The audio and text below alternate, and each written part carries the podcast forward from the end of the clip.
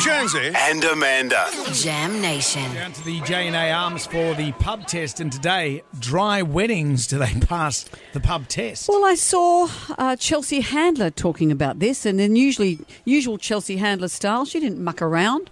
And now to the new trend of dry weddings. More couples opting for alcohol free celebrations. That's right, it's wedding season. And many couples saying I do are also saying I don't to serving alcohol. Well, if that's the case, then I'm saying I don't want to come to your wedding. I'm not dancing to Uptown Funk sober. It takes at least three stiff drinks and some microdosing of LSD for any funk to be happening here.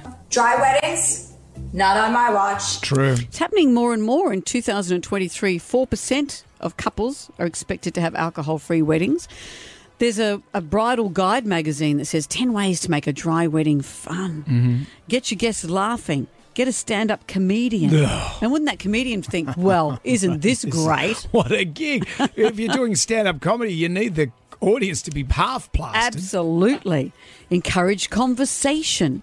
Some light-hearted icebreakers available at each table. Come on, silly trivia questions. Uh, t- is there games? Are they suggesting Yeah, games? of course they are. They're suggesting games and door prizes Ugh. and activities. Dry weddings. Do they pass the pub test?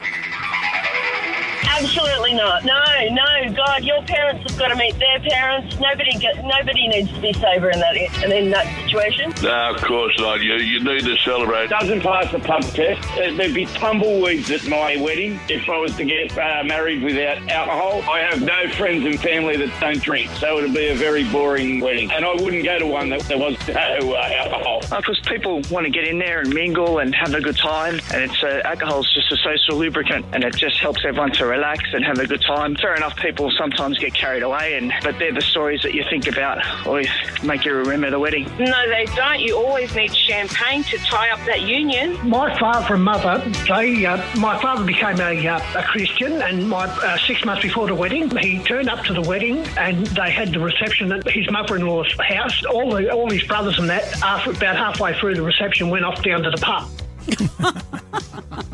That's what you risk, isn't it? that is what you risk. Thank you for all your calls.